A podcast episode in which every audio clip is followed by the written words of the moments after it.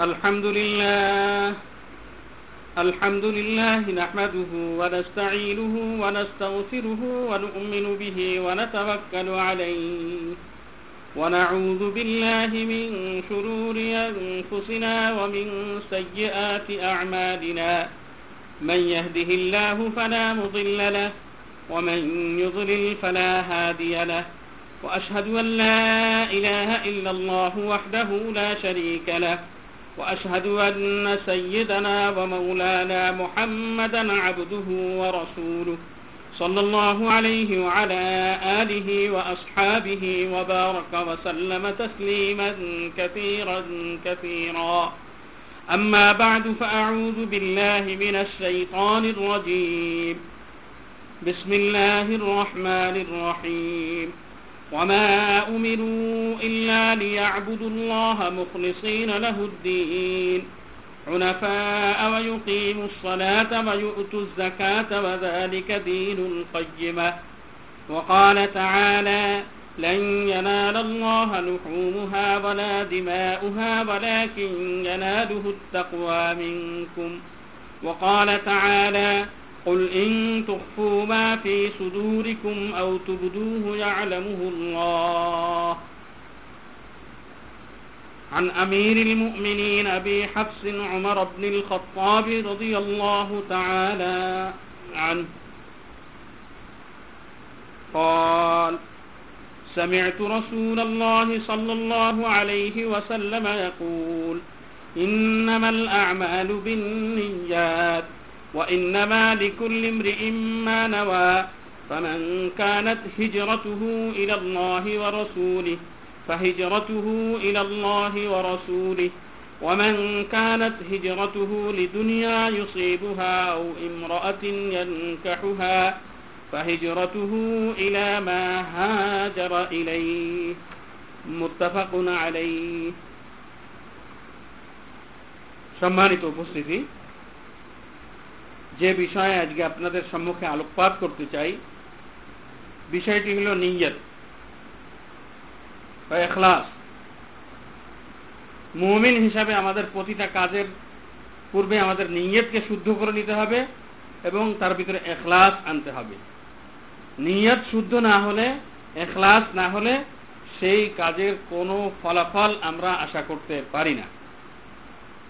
আল্লাহ তাআলা কোরআনে করিমের ভিতরে এরশাদ করছেন, ওমা উমিরু ইল্লা লিয়াবুদুল্লাহ মুখলিসিন লাহুদ্দিন আর তাদেরকে হুকুম করা হয়েছে যে, তারা যেন একনিষ্ঠ হয়ে আন্তরিকভাবে আল্লাহর দিন পালনের মাধ্যমে একমাত্র তারই ইবাদত করে, আর তারা যেন সালাদ কায়েম করে এবং জাকাত দান করে, এটাই হচ্ছে সরল ও মজবুত ব্যবস্থা। তাহলে আমাদের কাজ যদি এখলাসপূর্ণ না হয়, একনিষ্ঠতার সাথে না হয়, তাহলে সেটা আল্লাহ তাআলার দরবারে গ্রহণযোগ্য হবে না। অন্য আয়াতে আমরা দেখতে পাই, সূরা হজের ভিতরে আল্লাহ তাআলা বলছেন লা ইয়ানালুল্লাহু লুহুমুহা ওয়ালা দিমাউহা, ওয়ালাকিন ইয়ানালুহু তাকওয়া মিনকুম। তোমাদের কুরবানির পশুর গোশত ও রক্ত আল্লাহর নিকট কখনোই পৌঁছে না, বরং তোমাদের আল্লাহ ভীতি তার নিকট পৌঁছে, তাকওয়াই আল্লাহর নিকটে পৌঁছে। যদি আল্লাহর ভয় নিয়ে এই কাজ না করা হয়, তো এই কাজের মাধ্যমে কোনো উপকার পাওয়া যাবে না। শুধু এই কাজ নয়, প্রতিটি কাজই একমাত্র আল্লাহর সন্তুষ্টির জন্য যদি করা হয়, তাহলেই আল্লাহ তাআলা তার প্রতিদান দিবেন। তাই আমরা আমাদের প্রত্যেকটি কাজ একমাত্র আল্লাহ তাআলার সন্তুষ্টির জন্য করব। মুমিন হিসেবে এই ছাড়া আমাদেরকে সামনে বিকল্প কোনো কিছুই নাই। এখন যদি অন্য কাউকে দেখানো আমাদের উদ্দেশ্য হয়, তাহলে তার ফলাফল আল্লাহ তাআলা কোনো অবস্থায় আমাদেরকে মঙ্গলজনক ফলাফল দিবেন না। বরং আমরা আমাদের প্রতিটা কাজের সময় যদি এই আয়াতকে স্মরণ রাখি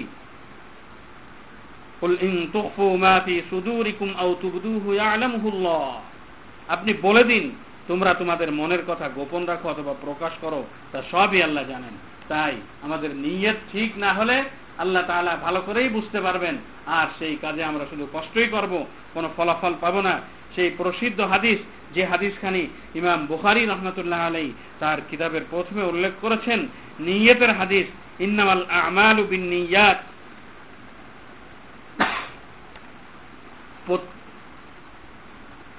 সমস্ত কাজের ফলাফল নিয়ত অনুযায়ী হবে। প্রত্যেকেই যে নিয়েতে কাজ করবে, সে তাই পাবে। কাজেই যার হিজরত আল্লাহ তার রসুলের সন্তুষ্টির জন্য হয়েছে, তার হিজরত আল্লাহ রসুলের সন্তুষ্টির জন্য হয়েছে বলে পরিগণিত হবে। আর যে ব্যক্তি কোনো পার্থিব স্বার্থ উদ্ধারের ইচ্ছায় কিংবা কোনো মহিলাকে বিয়ে করার আশায় হিজরত করবে, তার হিজরত সেই উদ্দেশ্যে হয়েছে বলে গণ্য হবে। এই হাদিসটিরও একটি প্রেক্ষাপট রয়েছে।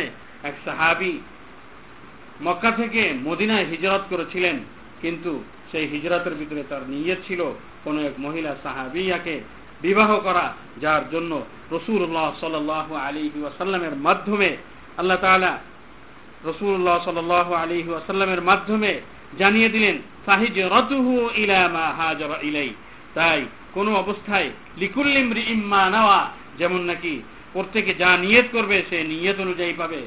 সে হিজরত করেছে, মহিলাকে পাওয়ার জন্য। মহিলাকেই পাবে, আল্লাহর সন্তুষ্টি পাবে না। যদিও হিজরত অনেক বড় ইবাদত, সেই ইবাদতের মাধ্যমে সে পুরস্কার না পেয়ে বরং দুনিয়ার কিছু পেয়ে যাচ্ছে, নিয়ত ঠিক না হওয়ার কারণে।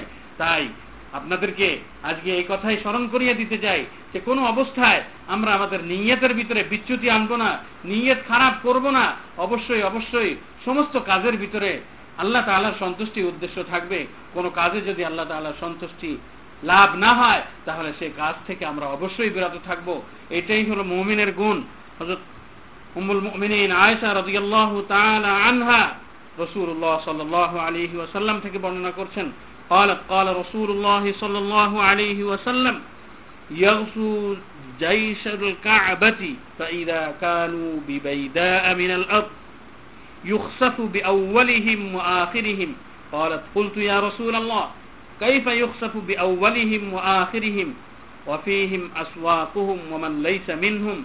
قال يخسف بأولهم وآخرهم ثم يبعثون على نياتهم. আয়সা রাদিয়াল্লাহু তাআলা আনহা থেকে বর্ণিত, তিনি বলেন রসুল্লাহ সাল আলী ওয়াসাল্লাম বলেছেন, একটি সৈন্যদল কাবার উপর হামলা করতে যাবে, যখন তারা সমতল ভূমিতে বসবে, তখন তাদের পূর্বের ও পরের লোকজন সহ ভূমিকে ধসিয়ে দেওয়া হবে। আয়সা রাদিয়াল্লাহু তাআলা আনহা বলেন, আমি জিজ্ঞেস করলাম, হে রসুল আল্লাহ কি করে তাদের পূর্বের ও পরের সব লোক সহ ধসিয়ে দেওয়া হবে? অথচ তাদের মধ্যে বহু নগরবাসী ও এমন লোক থাকবে যারা হামলাকারীদের অন্তর্ভুক্ত হবে না। রসুল্লাহ সাল আলী ওয়াসাল্লাম বললেন, তাদের পূর্বের ও পরের লোক সহ ধসিয়ে দেওয়া হবে। তারপর তাদের নিয়ত অনুযায়ী তাদেরকে পুনরুত্থিত করা হবে। তাই দেখা যাচ্ছে যে শাস্তি যখন আসবে, তখন সবার উপরে এসে যাবে। কিন্তু যার নিয়ত ভালো থাকবে সেই অনুযায়ী সে আল্লাহ তালার কাছ থেকে প্রতিফল কেয়ামতের দিবসে পাবে। তাই আমাদের নিয়তকে সর্ব অবস্থায় ঠিক করে নিতে হবে। নিয়ত যদি আমরা নিয়তের ভিতরে বিচ্যুত থাকে, তাহলে কোনো অবস্থায় তার দ্বারা কোনো ফলাফল আমরা আশা করতে পারি না। অন্য এক হাদিসে ওবায়দুল্লাহ ইবনে জাবের রাদিয়াল্লাহু তাআলা আনহুমা রাসূলুল্লাহ সাল্লাল্লাহু আলাইহি ওয়াসাল্লাম থেকে বর্ণনা করেন قال كنا مع النبي صلى الله عليه وسلم في غزاة. فقال إن بالمدينة لرجالا ما سرتم مسيرا ولا قطعتم واديا إلا كانوا معكم. حبسهم المرض. وفي رواية إلا شريكوكم في الأجر. وفي رواية البخاري عن أنس رجعنا من غزوة تبوك مع النبي صلى الله عليه وسلم فقال إن أقواما خلفنا بالمدينة ما سلكنا شعبا ولا واديا إلا وهم معنا حبسهم العذر আবু আবদুল্লাহ জাবের ইবনে আবদুল্লাহ আল আনসারি রাদিয়াল্লাহু আনহু থেকে বর্ণিত তিনি বলেন, আমরা কোন এক জিহাদে রসুল্লাহ সাল আলী ওসাল্লামের সাথে ছিলাম। তখন তিনি বললেন, মদিনায় এমন কিছু সংখ্যক লোক রয়েছে, তোমরা যে সমস্ত স্থানে সফর করো এবং যে ময়দান অতিক্রম করো, সেখানে তারা তোমাদের সাথেই থাকে, তাদেরকে রোগে আটকে রেখেছে। এটা মুসলিমের বর্ণনা। অন্য বর্ণনায় ইমাম বুখারি রহমতুল্লাহ আলাই আনাস রবি আল্লাহ তালু থেকে এভাবে বর্ণনা করেছেন আমরা তাবুকের জিহাদ থেকে নবী সাল আলী ওয়াসাল্লামের সাথে ফিরে আসার পর তিনি বললেন, মদিনায় এমন একদল লোক রয়ে গেছে, গিয়েছে, যারা আমাদের সাথে আসেনি এবং কোনো ময়দান অতিক্রম করেনি, কিন্তু তবুও তারা আমাদের সাথেই আছে, তাদেরকে বিশেষ ওজোর আটকে রেখেছে। তাই আমরা এর থেকে ভালো করেই বুঝতে পারি যে তাদের নিয়ত ছিল, নিয়ত থাকা সত্ত্বেও তারা উপস্থিত হতে পারেনি। তাই প্রতিটি পদে পদে আল্লাহ তাআলা তাদেরকে শরিক করে নিয়েছেন সেই যুদ্ধকারীদের সাথে, সেই জিহাদকারীদের সাথে। তো আমরা যদি ভালো কাজের নিয়ত করি, তো তার সোয়াব পাবো। আর যদি করতে পারি, তো অধিক পরিমাণে পাবো। না করতে পারলেও নিয়তের কারণে সব পাবো। এই জন্যে সর্ব অবস্থায় আমরা নিয়ত করব ভালো কাজ করার জন্য এবং যে কোনো কাজ করার জন্য নিয়তকে পরিশুদ্ধ করে নেব। নিয়তের ভিতরে যেন কোনো ত্রুটি না থাকে। এই জন্য আমরা অন্য এক হাদিস আমরা দেখতে পারি যে হাদিসের ভিতরে রসুল্লাহ সাল আলী ওসাল্লাম বলছেন ইন আল্লাহ তাআলা লা ইয়ানজুরু ইলা আজসামিকুম ওয়ালা ইলা সুয়ারিকুম, ওয়ালাকিন ইয়ানজুরু ইলা কুলুবিকুম। আবু হুরায়রা রাদিয়াল্লাহু তাআলা আনহু থেকে বর্ণিত তিনি বলেন, রাসূলুল্লাহ সাল্লাল্লাহু আলাইহি ওয়াসাল্লাম বলেছেন আল্লাহ তোমাদের শরীর ও চেহারার প্রতি ভ্রুক্ষেপ করেন না বরং তোমাদের মনের ও কর্মের দিকে দৃষ্টিপাত করেন তাই আমাদের অবশ্যই অবশ্যই মনকে পরিশুদ্ধ করতে হবে সুইলা রাসূলুল্লাহ সাল্লাল্লাহু আলাইহি ওয়াসাল্লাম আনির রাজুল ইউকাতিলু শাজাআতান ওয়া ইউকাতিলু হামিয়াতান ওয়া ইউকাতিলু রিয়াআন أي ذلك في سبيل الله فقال رسول الله صلى الله عليه وسلم من قاتل لتكون كلمة الله هي العليا فهو في سبيل الله আবু মুসা আশারি রাদিয়াল্লাহু তাআলা আনহু থেকে বর্ণিত, তিনি বলেন, রাসূলুল্লাহ সাল্লাল্লাহু আলাইহি ওয়াসাল্লামকে জিজ্ঞাসা করা হলো, কোন ব্যক্তি বীরত্ব প্রদর্শের জন্য লড়াই করে আর কোন, আর কেউ আত্মসম্মান ও বংশগত মর্যাদার জন্য লড়াই করে, আবার কেউ বা লোক দেখানোর জন্য লড়াই করে, এদের মধ্যে কে আল্লাহর পথে?